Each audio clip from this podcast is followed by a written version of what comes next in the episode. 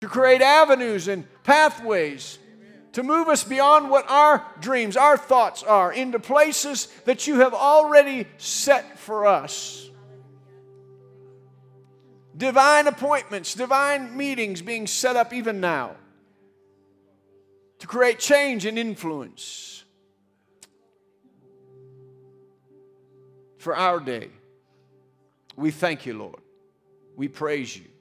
Holy Spirit, work a work in lives to deliver the captive, to heal sickness and disease. Let there be a move and a wave of healing like we've not seen in decades upon people. For where fear has come, where an idea of a pandemic where there is no help grips people's hearts, I thank you that you are the great physician and the healer. There would be a wave of your healing and a confidence in your people of your healing power like never before. And we might not only receive it, but we might transmit it to others, as you declare, laying hands on the sick and the sick recovering. Thank you for delivery for those who have been captive, restoration for the broken. That truly, God, your will might be done right here in our lives, right here in New Creation Church, right here on earth, as it is in heaven. So we give you all the glory and the honor and the praise for it. In Jesus' name, amen. Amen. Good evening, church. How are you? Praise the Lord. What a great day. Amen. What a great day. Why don't you give our worship team a hand? Just praise the Lord. Hallelujah. Praise the Lord. How many of the youth are ready for the encounter this week? Signed up. You all are going to have an awesome time. Encounters with God. Uh, Matt's coming in this weekend, and so prepare yourself. I know you're supposed to be signed up, but uh, even this week, begin to ask uh, fellow students to come. It's going to be a great weekend. You won't regret coming. And so we're, we're excited for you. Aren't you excited for them? Praise the Lord what God's going to do. You can be dismissed to your session right now. Praise the Lord. Give them a hand as they go and greet three or four people around you. Tell them that you're glad that they're here.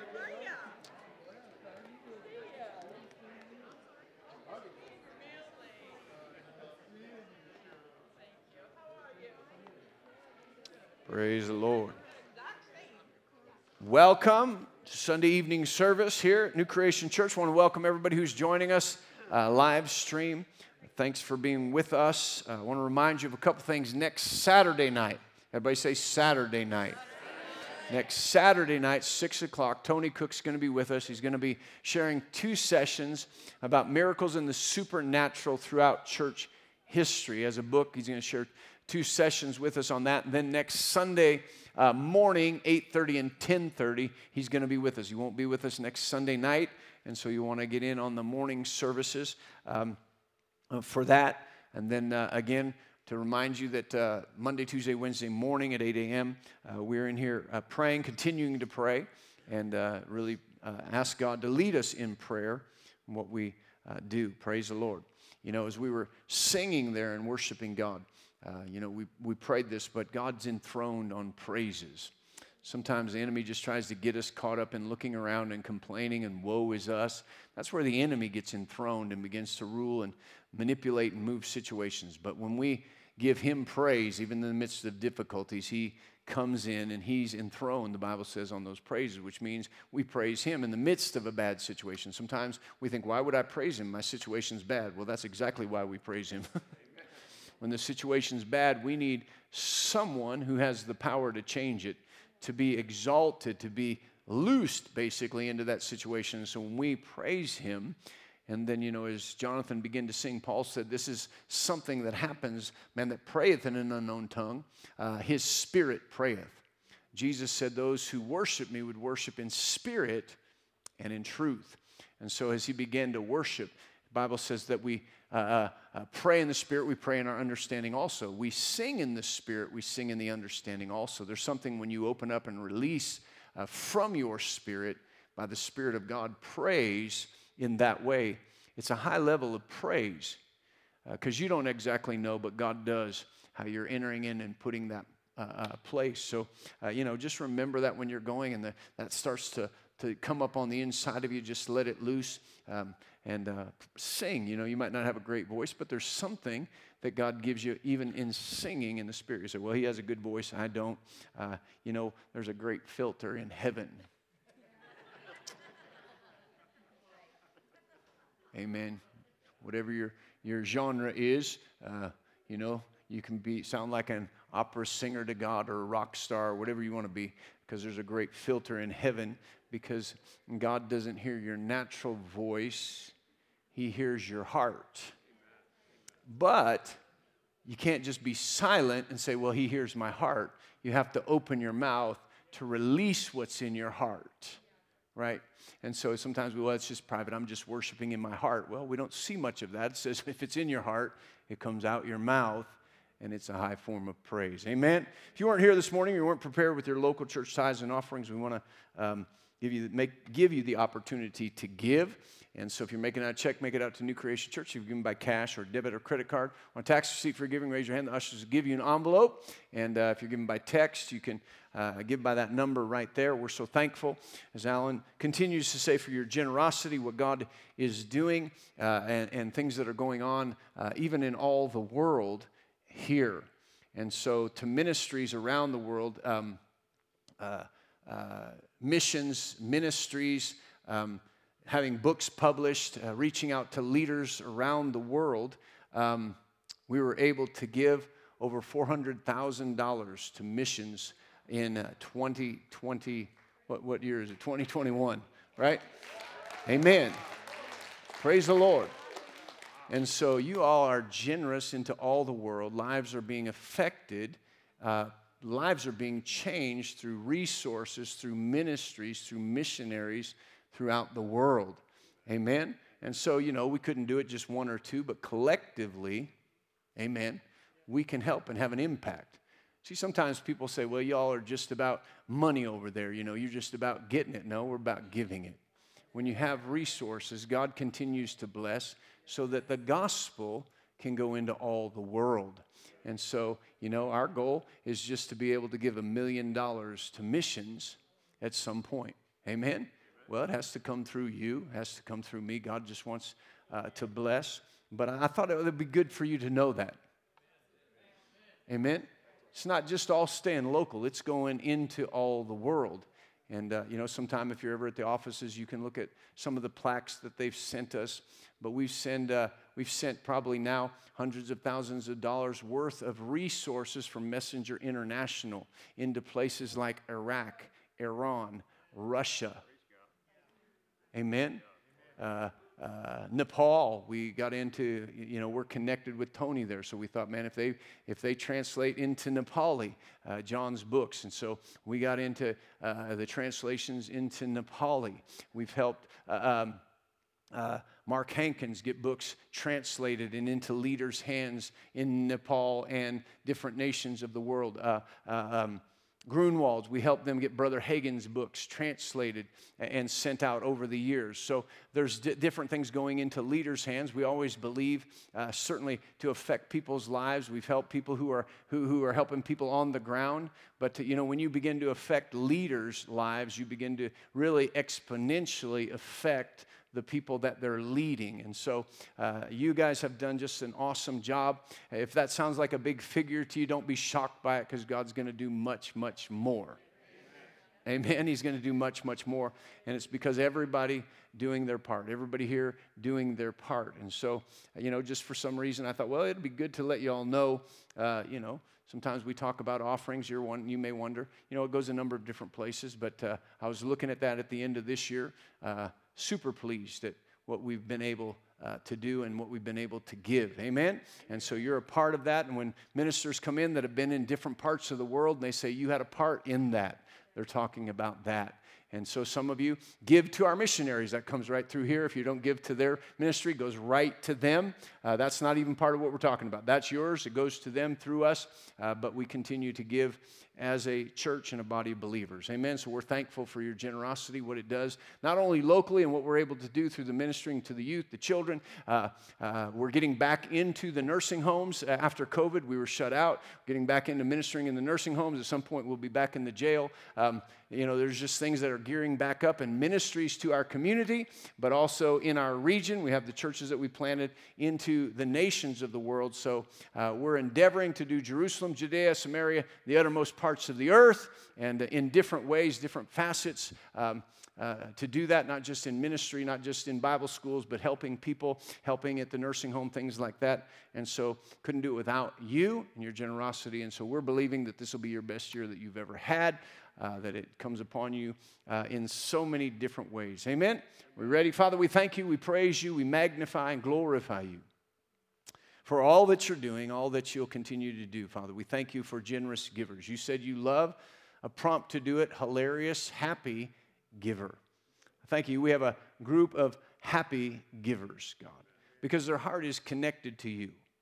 It's not connected to those things, but it's connected to you. You're able to, to bring it to them, move it through them, that others might be blessed. And so we command the blessings of the Word of God upon them to increase, to overtake them as they serve you in every way, as they have an open heart to be generous, not just with finances, but generous with everything that you have poured into our lives, that we might give it to others, that they might see your goodness reflected in and through our lives. So we thank you for blessing them in every way. In Jesus' name, amen. Go ahead and pass those buckets. Praise the Lord. Open your Bibles with me to Romans, the second chapter. Romans, the second chapter. On Sunday night, we have uh, began to just take a journey through Rome uh, uh, or Romans, the book of Romans. Romans is a, a, a letter written to a local church body. You know, we think internationally, but when you look at the epistles that were written that we read about, they were recorded and they were moved around through different churches, but they were written to local churches like this one. Right? So, if we were to go away and there was a revelation and Paul was here and he had established this church, he might go away and uh, from jail write a church, uh, uh, write a letter to New Creation Church in Glenwood Springs. It might be the epistle to Glenwood, right? And so, if we got that, we might say, man, this is awesome. We'll, we'll give it to another church in Glenwood. But sometimes we just think, well, no, it's not about that. Well, God loves the church. He's establishing the church as a whole, but He established, and we see local churches. And so, this is a setting, certainly the, the, the culture of the day spread out through that region, but He's, he's addressing them with the gospel concerning things that have to do with their locale. And so it, it, it, spread through different areas, even to, into Asia, what he was talking about, Rome. And so, uh, you know, even though we see Paul say the same thing in different ways, he's saying that because he's talking to them in some ways about their specific situation. But because the word is eternal, it's God breathed, it carries to any place, at any time, at any culture. It's eternal, the word of God. And so, what we can see is man is the same. We may say, you know, well, it's so much more difficult now than it used to be. But man is still the same, right? So, uh, um, you know, well, it's so much harder to get people interested because, you know, we have television. Well, yeah, but we don't have. Uh, uh, you know, we don't have the, the Colosseum, or we don't have to, you know, we don't have people that are, are, are bound in slave labor uh, through Roman masters. I mean, there's always something and some reason why maybe we can't do what God's called us to do, or the persecution that comes from a culture. And so, as we read it, because people are the same, because the enemy is the same, his strategies are the same, sin is the same, sin affects people, the enemy still is coming to kill, steal, and destroy. God is the same yesterday, today, and forever. He wants to save people that they might have life and have life everlasting. They might have an abundance of life. They might have strength. They might have joy. They might have a boldness to share that life, that strength, and that joy with people who the enemy is killing, stealing, and destroying their life. It's just, you know, it's fairly simple if we don't complicate it. Thank you for your enthusiasm. I know you're all like, well, my life's not simple. Well, we complicate it. And the enemy complicates it. And God wants to really not complicate it, but simplify it, right? And so yeah, I mean, the application of things is much harder when you're challenged with it, right? It's one thing to talk about, man, I'm going to be a great husband. I've read the word. I know how I'm going to build my wife up and speak to her and talk to her when you're single. but when you're married and you have a few challenges, you have to remind yourself and discipline yourself to say the right thing, right? So it's one thing to sit and say, wow, I got that. It's another thing, right? And so we say that complicates it, but it doesn't really complicate it because if you train yourself to say the right things and to treat your wife right, then marriage starts to develop and be what God has designed for it to be rather than just thinking it and when it's not what you expected, giving up. So, Christian life, we can think it's all great and in church and where everybody is, but the application, that makes it so difficult. Well, not really. God has these principles that are eternal and they're perfect. And He says, if you'll apply them, yeah, it may seem difficult, but as you keep applying them, it'll develop and it'll cause things to grow and be strengthened. And now we begin to see as our faith grows, because we've seen it work time and time again, we're stronger in faith. We're able to tackle things that five years ago maybe would have knocked us off course, but now we're like, this isn't so bad. But then all of a sudden you look at it you're like, wow, this is a lot bigger than I thought it was, right? But because my faith has grown, my faith in God See, when we don't have much faith in God, we look at a situation, we're like, my God, how am I ever going to deal with this situation? I, am I'm, I'm done. This is too big. But as you develop faith in God, that same kind of situation, you're like, this, this would overtake me, but I'm not trusting in me. I'm not trusting in my own ability, but I put my trust in Him. And it's not by my might or by my power, but it's my be, by my believing in what the Spirit of God will lead me to do, empower me to do, guide me to do, that will cause me to be an overcomer. Amen. And so, what Paul writes here to the Roman church, we can glean from it. We can, we, we can begin to learn from it as a local church and churches throughout as they study these things. And so, we're taking some time with this, and we looked at uh, uh Romans chapter 1, and really, he talks about, he begins to talk about uh, uh, the joy that he has and the hope that he has of getting with them because there's something when we come together about the mutual building up of our faith the mutual building up of our faith. And though, you know, we may have a guest minister come in, that would be like, you know, if we had the Apostle Paul, we had him to come, he would probably speak at the church that's Rome, share revelation with them. But he said, as I share that revelation, I see what our relationship has developed. You're going to encourage me in my faith to go and share with someone else, but hopefully the word that I bring encourages your faith and there's a mutual building up, even as it should be within the local church body, not comparing ourselves by ourselves, but looking and encouraging one another in our faith, helping one another in that way. And in helping one another, what we don't like is, you know, sometimes there's a, the ability to help, to correct, to, to rebuke when things are going on, to, to build one another up. And we don't like to hear that. And even right now, you can feel like there's a sagging going on when you talk about, we just want to build people up. But sometimes you, you develop a strength of relationship to bring faith, to help people get on the right track. And not just go their own ways, we talked about this morning, but be able to turn to Him and allow that faith in Him to really grow and build that. And so he started to talk about the power of God and the, and the gospel of Jesus Christ, and he's not ashamed of the gospel. And we covered that first session about why people would be ashamed of the gospel. And uh, uh, we covered that, but we're not ashamed of the gospel. Then last week we started talking about how he started to go into the culture and how people may go and think, you know, they may know God, but he said, listen, every single person is without excuse because God created the heavens and the earth, and all you have to do is look around you and know that there's a God. You really have to work hard, he said, by, by, by looking around you and saying there is no God. And we just use some, some examples about you know, how this creation and how the universe is expanding and, and how you're spinning right now at about a thousand miles an hour, but you don't even feel it. And we're moving through the atmosphere at what, 83, 84,300 or something like that miles per hour. We're moving through the atmosphere and you feel like you're standing still. Now, how does that work without us spinning off and flying into the atmosphere? God did it you didn't figure it out. You still can't figure it out. Scientists still can't figure it out. With our technology, they're going farther and farther. They're looking farther and farther into the universe. And even scientists are starting to say, this is bigger than we ever thought it was. There is something bigger than us. This didn't happen from a salamander coming out of the water somewhere. This didn't happen by some light going pow. There's something bigger because this thing is so unique. It's so fit together. It's so complex, but fit together so easily that only someone smarter than us, brighter than us, more powerful than us could be the source of all this. But he says, even though people look up and know that, they've decided to not retain him in their thinking.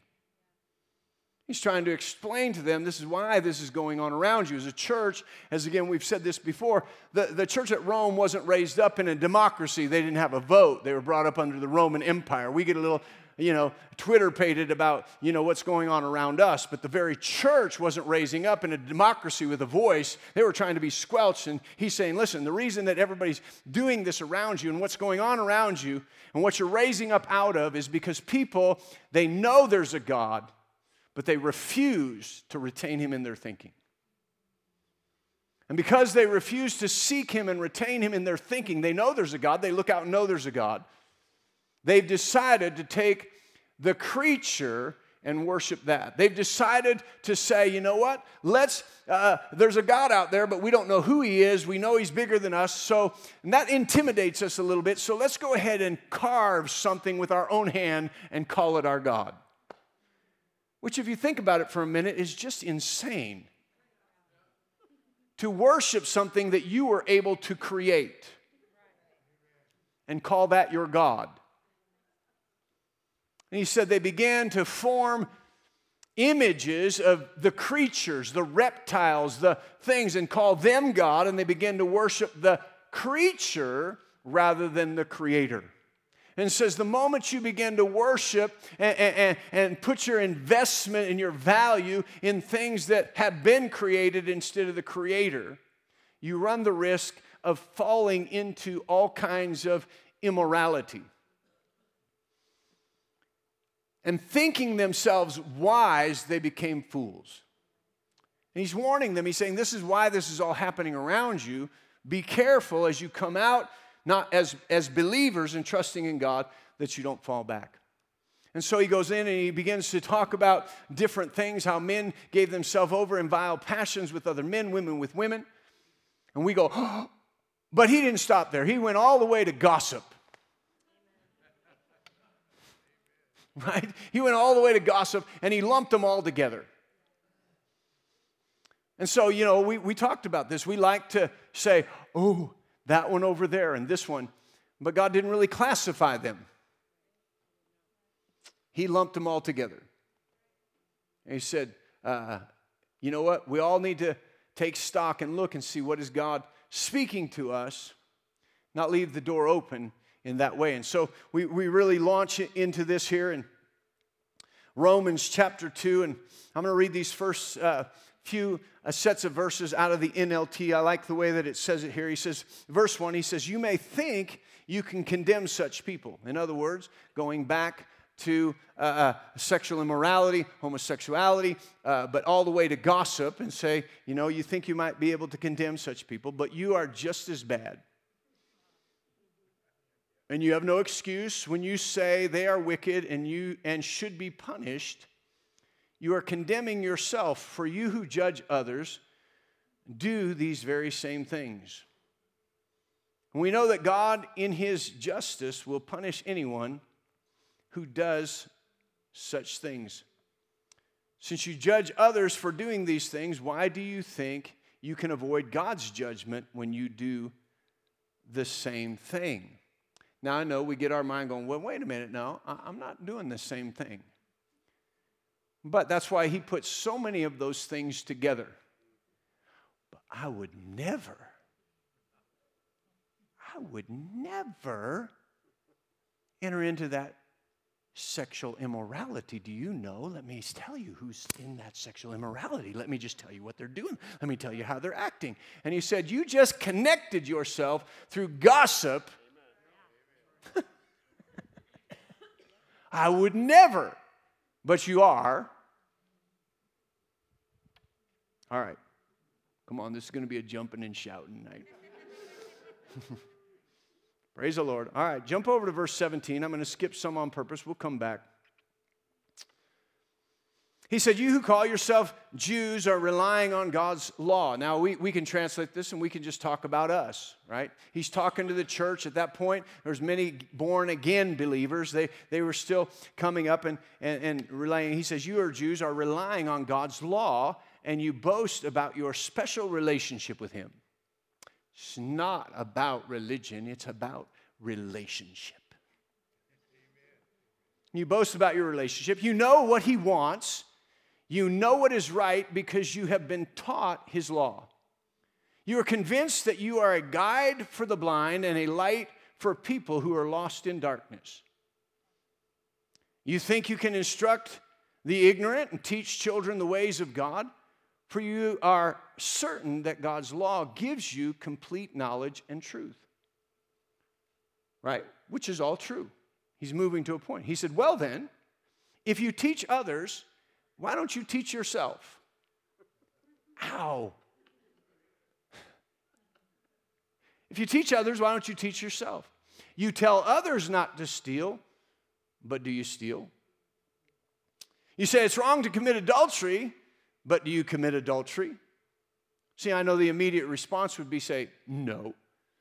But Jesus lined that out. Right now, he's talking about to them, he's saying, you might not physically be doing these things, but a man or a woman who looks at a person and lusts in their heart after them, in their heart has committed adultery. He says, if you look at people who are outwardly, physically doing something, but you say, Do you commit adultery? You condemn idolatry, but do you use items stolen from pagan temples? You're so proud of knowing the law, but you dishonor God by breaking it. No wonder the scriptures say that Gentiles blaspheme the name of God because of you. So here he's talking to us about where he just came from and said there's all these manners of things that are going on because people allow themselves to have a lower way of thinking instead of acknowledging God as God and acknowledging God and what he does and what he's set up, and really for us in the New Testament, who Jesus is and what Jesus has done to set us free that we truly might live in life. And we begin to judge others, we begin to uh, look at things for certain reasons. Turn over to Matthew chapter 7, or actually turn over to uh, Luke chapter 6 first. Luke, the sixth chapter, and the 37th verse. Luke, the sixth chapter, and the 37th verse.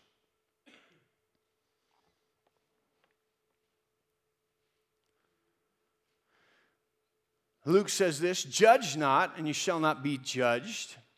Condemn not, and you shall not be condemned. Forgive, and you will be forgiven. Give, and it will be given to you. Good measure, pressed down, shaken together, and running over, will be put into your bosom. For with the same measure you use, it will be measured back to you. Whew, we love that, man. When I give, it's going to be given unto me. Good measure, pressed down, shaken together, and running over. And certainly in context, we look at that. But you know what? He's also saying if you don't forgive, unforgiveness comes back to you in the same measure. If you judge another and you're doing the same, it comes back to you in the same measure. He said, but we get to choose whether we're going to judge and condemn or whether we're going to give. And so, whatever we give, it determines what's coming back to us. So I can be, you know, even in a marriage situation, I can be very critical of Tasha. I can be talking about what she needs to do better and do all that stuff. Or I can love her. I can compliment her. I can exhort her. Well, why would I want to do one? Because if the critical aspect, it's coming back to me. Good measure, pressed down, shaken together, and running over. If I give her a hard time, it's coming back to me. Good measure, pressed down, shaken together, and running over. But if I compliment her, edify her, build her up, and she's strengthened, now she's strengthened enough that it's coming back to me good measure, pressed down, shaken together, and running over. Praise the Lord. And I know we get to that point where around, you can't judge me. You just can't judge me. Well, there's so many people who say you can't judge me. And again, the next, the next sentence out of their mouth is pointing at everybody that they have something, an offense with, and that they believe has done something wrong. So they talk about they're offended at the church that judged them, and immediately they flip and judge the church. It's better just to clear things out. As we'll look in just a moment, God's given us the ability, instead of always looking out here, to look in here. Now turn over to Matthew chapter 7 for a minute. Matthew, the seventh chapter. This is all good news. It's good news. God's preparing us for something greater. He's wanting us to get some things and begin to carry it through, not get thrown off. You know, as soon as you decide I'm going to do this, somebody, the chances of somebody by Wednesday coming and you all of a sudden saying, yeah, but them and them, and if they did this and they did that, and getting all, and all of a sudden getting off track. But if we don't, we just carry it through. We carry what we learn through, we break out. Then the devil's like, how am I going to attack them? I can't bring somebody against them. I can't get them to judge somebody. Man, they're just given. They're, they're looking at things. They're looking at it God's way.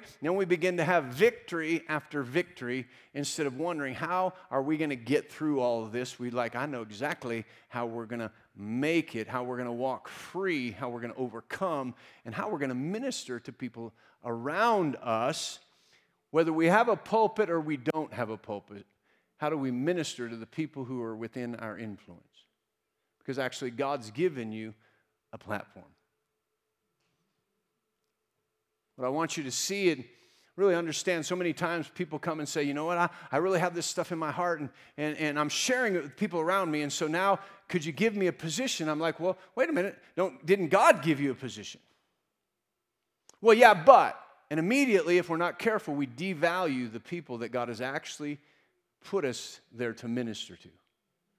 And in doing that, we devalue the gift and the calling that God has given us by saying, I don't want to be here with these people. I want to be in a different setting that makes me feel better. But God says, I put you right there in that, that bunch of cantankerous sinners for a reason. Because they need to know Jesus, and you got a gift on the inside of you, and I've given you a voice. And if you'll handle it right, I'll give you influence, and you'll change a group of people. And when you're done changing them, I'll expand your influence. Told this before you know a, a, young minister came to me and he said listen i see myself uh, i'm so discouraged. I have this small church and i see myself ministering to thousands. I see myself ministering in, in places where there's thousands of people. What am i going to do? And i said well the first problem is is you're looking over the head of your 30 people and totally devaluing them.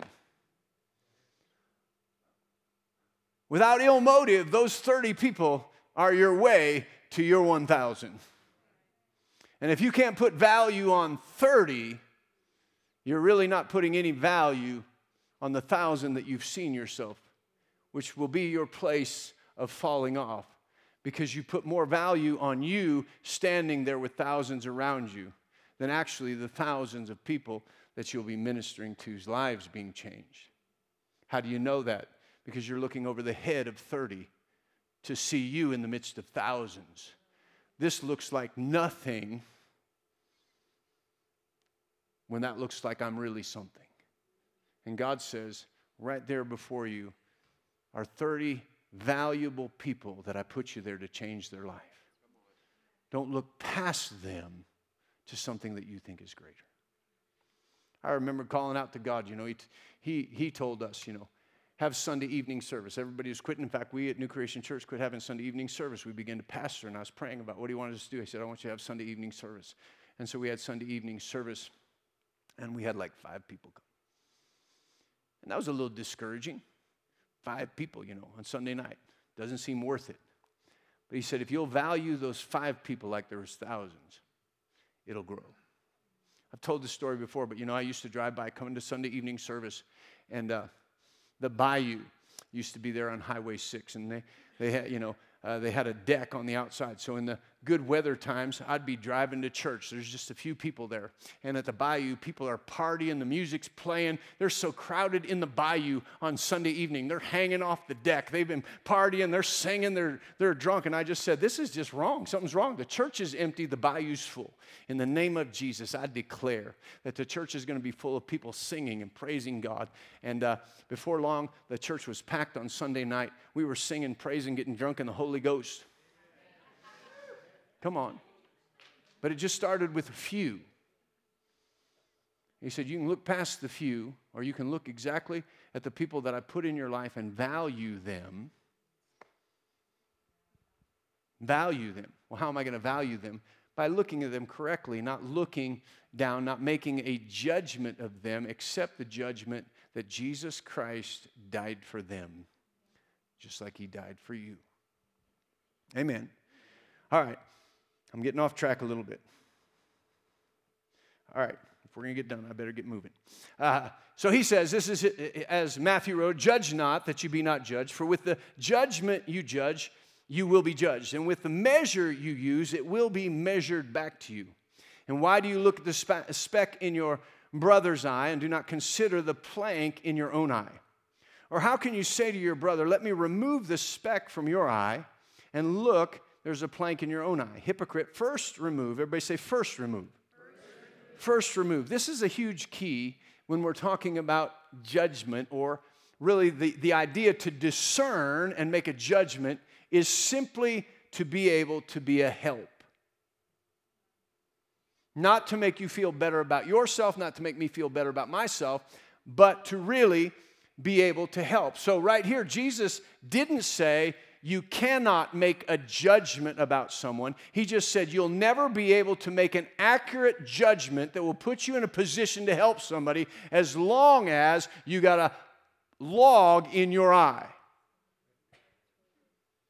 if you fail to first make a judgment about your own heart and your own actions, you'll never be able to help someone else with their heart and their action.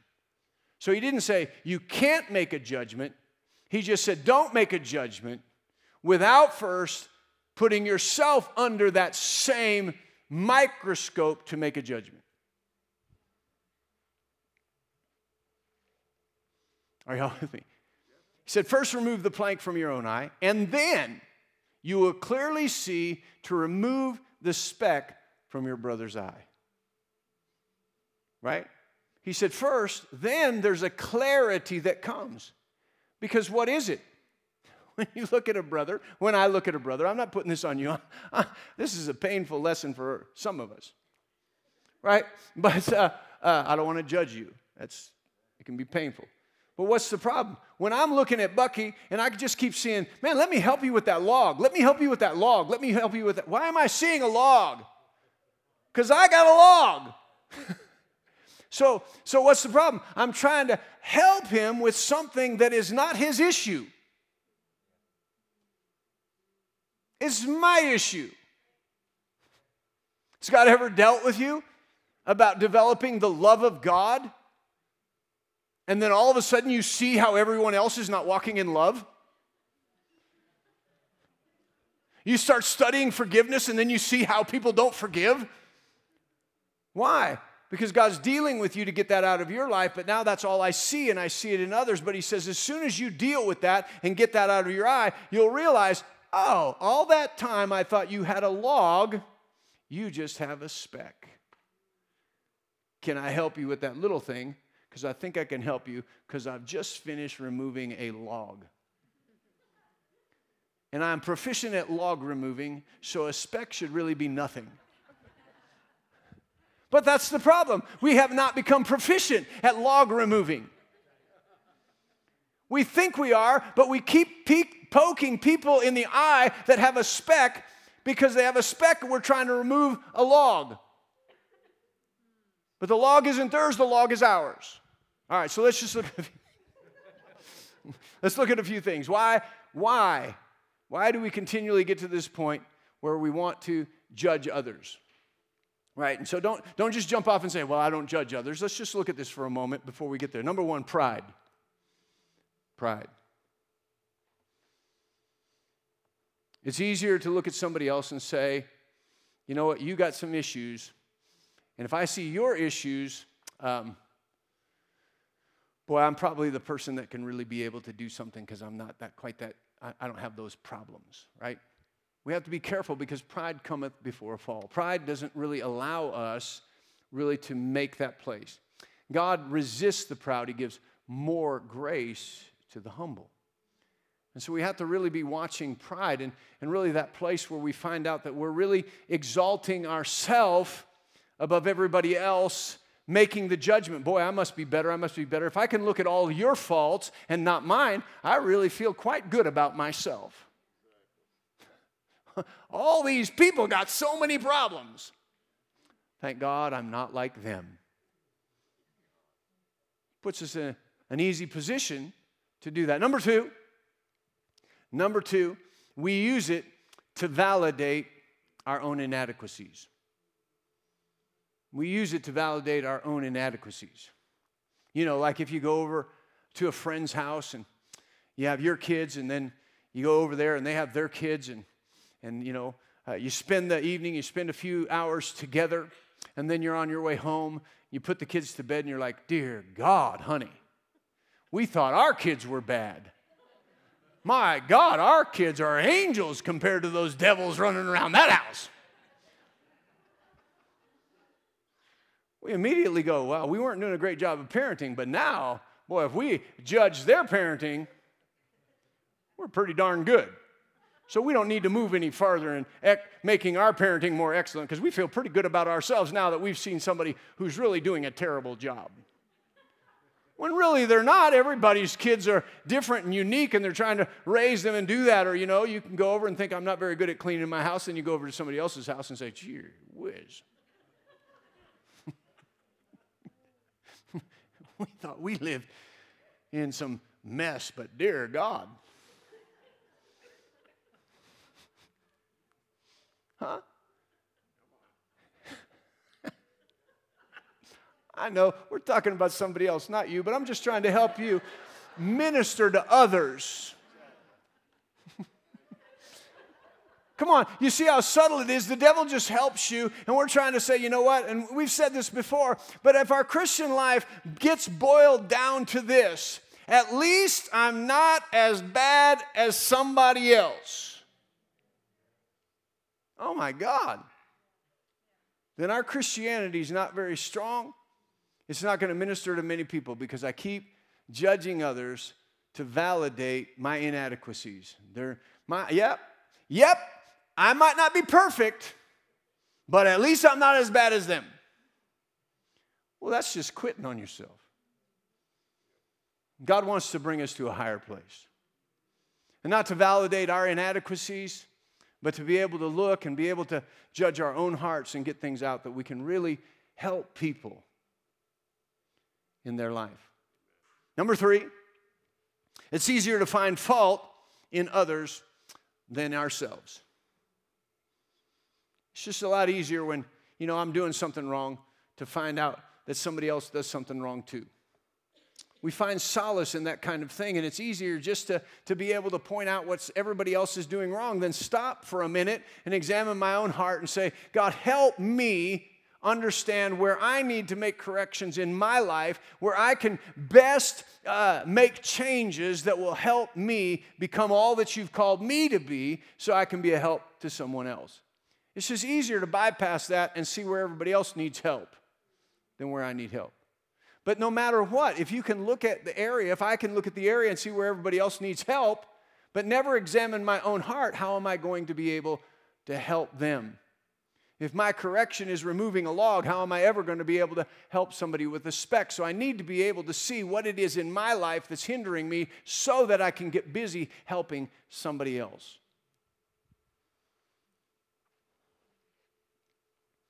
Many times, number four, many times we have false information. Many times we have false information. Right? Somebody comes and tells us about an automobile accident in Grand Junction. Well, this person, this person just ran a, a red light and endangered everybody. Were you there? Well, no, but I know somebody who knew somebody who knew somebody who was there. Well, we're making a judgment about things. Right? You, you, if, you've, if you've really been in any position of leadership or anything, you know that. I mean, you know how, how, it, how it feels, the sense you know, I've been judged by people. I've read things. People have written things to me about me, about how they feel about me, and they don't even know me. And you're like, wow, wow. You know, they, they, they tell you what your, your heart's desires, what your intention is, and you're like, wow, that wasn't my intention at all. And how do they even know? Except for they talked to somebody and got wrong information based on some. Well, that person knows you and they were there and they well, yeah, but if they were affected wrongly, they don't know the intention of my heart. And sometimes we're getting to that place where we're getting right down to what somebody meant to do, and we become very critical of that, and it's all based on false information. We have to be very careful to not pick up somebody else's offense against someone because offenses, the Bible tells us that when you get bitter envy and you're root of bitterness, it can defile many people. We have to be careful that we're not picking up false information and making judgments about others based on hearsay and not knowledge. But we tend to do that if we're not careful. Amen. Are you all still with me? And the last one, this is good. This is why we judge people. Just the last one, we'll move on. It says, We often think and believe the worst we often think and believe the worst, right? Just the old, you know, proverbial story. Uh, some the new believers on fire for God, and all of a sudden we drive up the road and we see them going into Doc Holliday's. Oh God, they must be backslidden. Oh, oh God. And we start thinking, oh man, they're, they're, they're, they're back in sin. They're back in doing all that stuff. I saw them. I saw them going to Doc Holliday's. Well, you know, you find out they went into Doc Holliday's, met a friend, and shared Jesus with them. They got born again in Doc Holliday's. Why'd we get all thinking the worst instead of the best? Turn over 1 Corinthians chapter 11. 1 Corinthians chapter 11. We can examine those things in our own heart and our own life. Praise the Lord.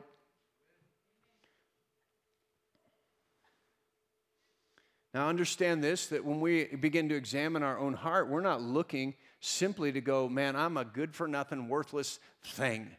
How could God ever use me? Boy, now I start looking at that. I'm just dumpy. I can't do anything. Oh man, I'm just a worm. No. That's not, again, that's not prop, making the proper judgment. To begin to evaluate and to look into our own hearts because the Spirit of God lives in you. The Spirit of truth lives in you. That's why God put the Holy Spirit in you to say, listen, you have the ability with the Spirit of God to look at and to develop and understand the thoughts and the intents of your own heart so that you can look at that and understand what God is doing and what God wants to do. And you can make the proper corrections. And of your own free will, you can lay aside the weight and the sin that besets you so you can run your race with patience and understand that because you're not looking at yourself as not able to do it, but you're looking and saying, These were the things that were disabling me, and I'm laying them aside, and now I'm empowered and enabled by the Spirit of God to do something bigger and greater because I've judged myself rightly. Verse 31 of 1 Corinthians. He's talking about communion, and I'm kind of cutting in here, but this thought prevails throughout a number of different letters and scriptures. He said, If we would judge ourselves, we would not be judged. He said, But when we're judged, we're chastened by the Lord that we may not be condemned with the world. He said, Listen, when we allow the Lord to judge us, we're not judged by any other person. We understand that the Lord is correcting us so that we'll escape the judgment that comes upon the world and the condemnation so that we can live for God.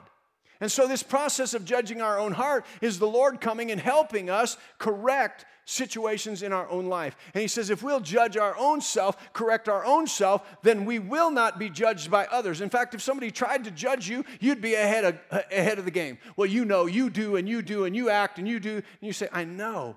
And I'm working hard to correct that, and I'm working with God. Would you pray for me? Instead of going, well, you don't know, and get into this battle, just say, I've already judged that about myself. You can't condemn me because Jesus has already bore that in my own life. Turn over Galatians chapter 6.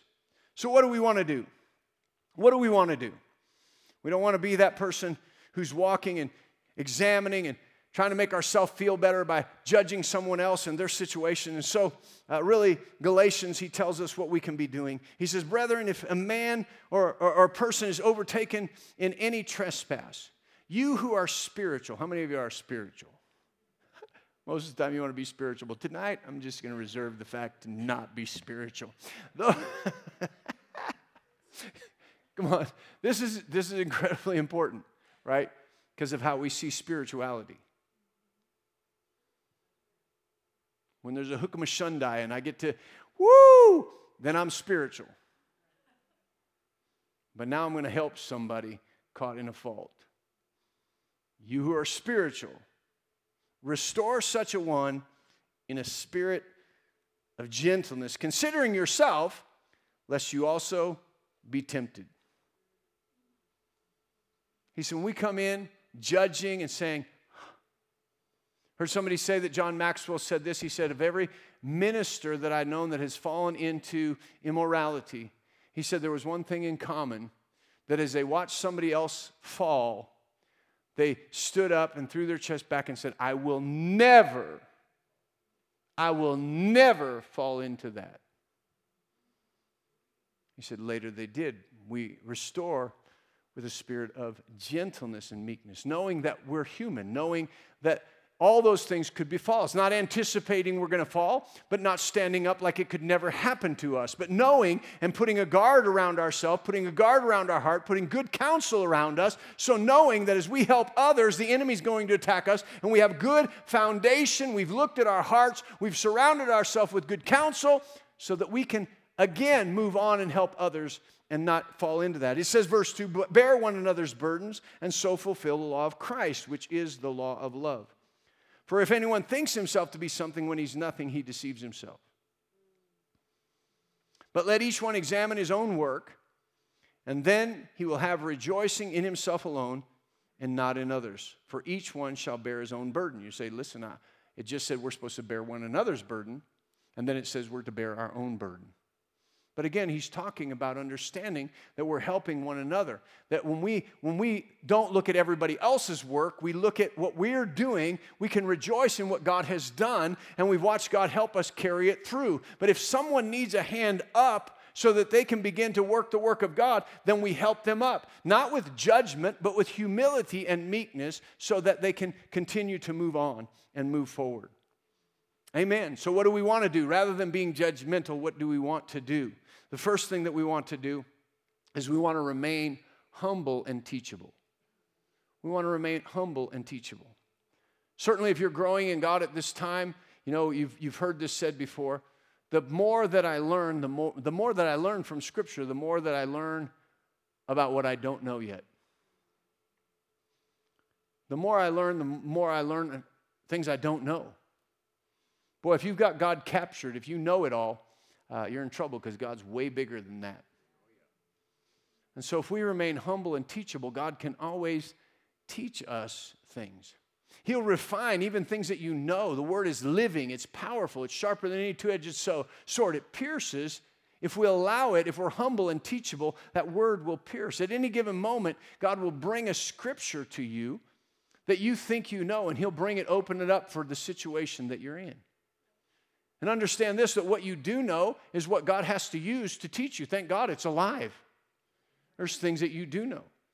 You know, I've shared this before uh, uh, uh about forgiveness, but, you know, I, I was hung up uh, some years ago, and, uh, uh, you know, a couple years ago, I guess, not some, I don't want to make it sound down the road, but, you know, I, I, God has dealt with me about love and forgiveness is a pretty constant thing. You'd think you'd grab a hold of it at some point, but there's always a challenge that comes from a different area.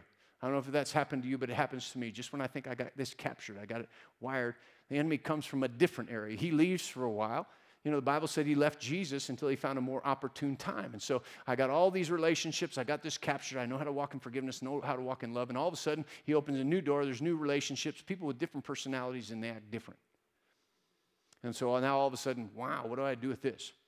And so I'd gotten in a situation, and I had said in my, my, you know, my mind, I know what happened. I know what ha- I, I know I picked up something. I forgive. I forgive. I forgive. I, I forgive even as Christ has forgiven me. I forgive. But I was still locked up, and I was locked up for longer than I want to be locked up. So I was praying. I'm like, God, what's the deal here? I mean, I've done everything I know to do. What's the deal here? He said, Well, I want you to turn over to Matthew chapter 6. Well, I knew where we were headed. Turn over to Matthew chapter 6. Now start reading the Lord's Prayer.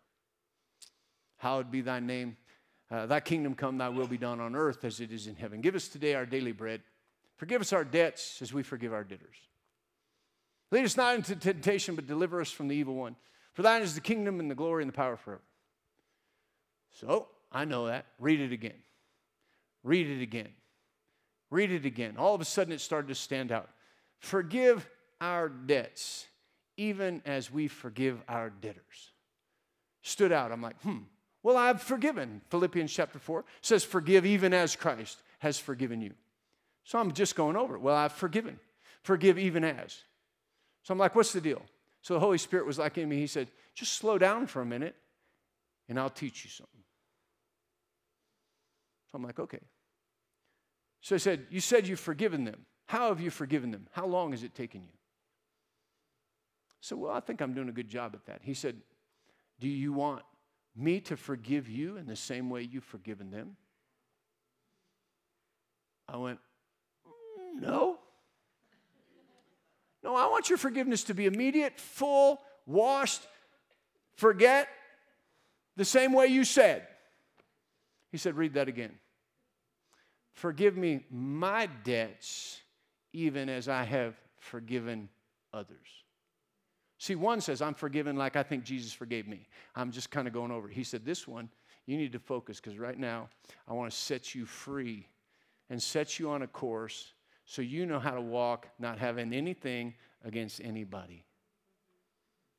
Because he said, Every time you think of this, every time you want to pick up something that somebody's done, think about how you're going to hang on to that and if, I, if you want me to hang on to yours. And I'm like, not for a second. So when we humble ourselves, God can teach you something you think you already know. He can refine it and help you so that hopefully somewhere you can help someone else with that same revelation. So that's the first thing we want to do. Second thing, we want to listen and obey the Holy Spirit. Sometimes He'll have you you know, you got upset with somebody, he'll have you just go ahead and do something good for him. Well, I don't want to do something good for him. I mean, that'll make me look like, uh, uh, you know, I- am down here and they're taking advantage. If I just do that, they'll just take advantage of it. But God can do so much if we just obey Him. Just obey Him, right? He wants us to obey Him because He can utilize us to help others. And all of a sudden, you start to invest uh, your time, your effort, it's a little bit more difficult to be critical of what someone else is doing when you've invested your time and your life in them. Right? So, you know, a church in town, when we first started pastoring, some people were going over to that church, and it was easy to get, you know, uh, upset about that, uh, um, get get into a place where you know it's like what's going on here? What are they doing? Are they stealing sheep and all that stuff? And so through a process of time they were in a situation where they needed some money for their building. Uh, uh, program and i knew that just through the you know pastoral network and stuff like that. And so i'm praying i'm praying about situations i'm praying about people in the church i'm praying all of a sudden comes out of, inside of me. And we you know we weren't financially very well off at that time at all as a church. And he says i want you to send a check for what was a large amount of money for us at the time. He said i want you to send a check for that payment they have on their building. I'm like you want me to send a check? These people have some of our people over at their church. You want me to send he said send a check I'm like, yes, sir. And I found out later, you know, we sent that check. I ran into somebody in the grocery store. You, Pastor Mark? Yep. I said, thank you. For what? Our pastor stood up and said, We're joined together with New Creation Church. They sent us, sowed into us to pay on our building. I went, hmm, now I see what you're doing. He said us. We can't talk about others in the body of Christ. Even though people are doing things, we can't talk about that. God wants us to join. And when we begin to invest in others, I got to keep moving, sorry. Got to obey the Holy Spirit. Number three, we compare ourselves to Christ and not to others. Others aren't the standard that we live by, high standard or low standard. Jesus is our example. Jesus is our standard. We're looking and saying, How do I compare? How am I walking with the life that you gave me that looks like yours? How am I doing there? So we can judge our own heart. Number four, we believe the best, we speak the best, we think the best of others. That'll help us to stay out of that place of judging. Speak the best, believe the best, think the best of others. Number five, Make it our goal to restore. Make it our goal to restore. Come on, God's in the restoration business. So, even in that place where we might be able to say, Look at you, you're wrong, and, bring a judgment, God doesn't want to bring that judgment. He wants to restore them. That's what He said. Our goal is to restore those who are trapped or caught in a fault. All right, back to Romans chapter 2. We'll close up with this tonight. Sorry we're taking so long. Romans chapter 2. Verse 4. He's talking about them judging, or he says, Or do you despise the riches of his goodness, forbearance, and long suffering, not knowing that the goodness of God leads us to repentance? He said, When we begin to judge others and condemn others, he said, Look at we're we say that we live in the goodness of God. We live in the forgiveness of God. Thank God for the mercy of God in our life. He said, Do you despise it then by thinking others can't receive that same forgiveness, that same goodness into their life? The whole idea of staying away from that place of bringing con- condemnation and judgment upon others is so that God can restore them and show them His goodness through us our ability to get the log out of our own eye to help somebody with a speck, to move them ahead, is so vital to how we're able to reach out and to minister to others. That people will look and say, I've had a great experience with Christians, not I don't want to become a Christian because I've met some and they don't live any different than we do. They point their finger at people, but they live no different. I want to become a Christian because I've seen Christians who aren't pointing the finger. Their life is being changed and they're helping others in the way that they should go. Amen? Praise the Lord. Why don't you stand up with me? Don't you love the book of Romans? All right, three of you. Praise the Lord. Hallelujah. Praise the Lord. Come on, we just put this to practice. We'll be doers of the word, not hearers only. When you look and see, oh, that person, you just stop and go, hey, you know what? God, I just believe you're working in their life we begin to see the goodness of God at work. Amen. Father, we thank you, we praise you, we magnify you. Thank you for your goodness. Thank you for your mercy. I thank you, you're working in all of our hearts and lives. You're, you're preparing us. You're, you've crowned this year with your goodness. It's not going to be the same as things pass. Your paths that we walk in are dripping with abundance. I thank you as we come together, there's an anointing here, and it's covering each one, that each one leaves with an anointing upon their life, that they begin to see the groups of people around them that you called them to and understand that they're anointed and empowered by God to minister to those situations. And in that, God, we're not looking to bring condemnation, we're looking to bring help and anointing to every situation, that lives might be changed, they might be made whole. So help us, Holy Spirit, as we go from this place to see this year in a whole different light. What you're doing in us, what you've done for us, what you desire to do through us, that we might walk it out every day, carry it through to the end, and see the promise that you promised us. Lives changed, harvest coming in, abundance in our life, joy and peace, not only encompassing our life, but surrounding us everywhere we go, and the love of God consuming us and compelling us towards others. We thank you for it in Jesus' name. Amen. Say as we go, what God did in Christ Jesus? Far exceeds any damage done to me by Adam's fall. You can be dismissed. Make it a great week.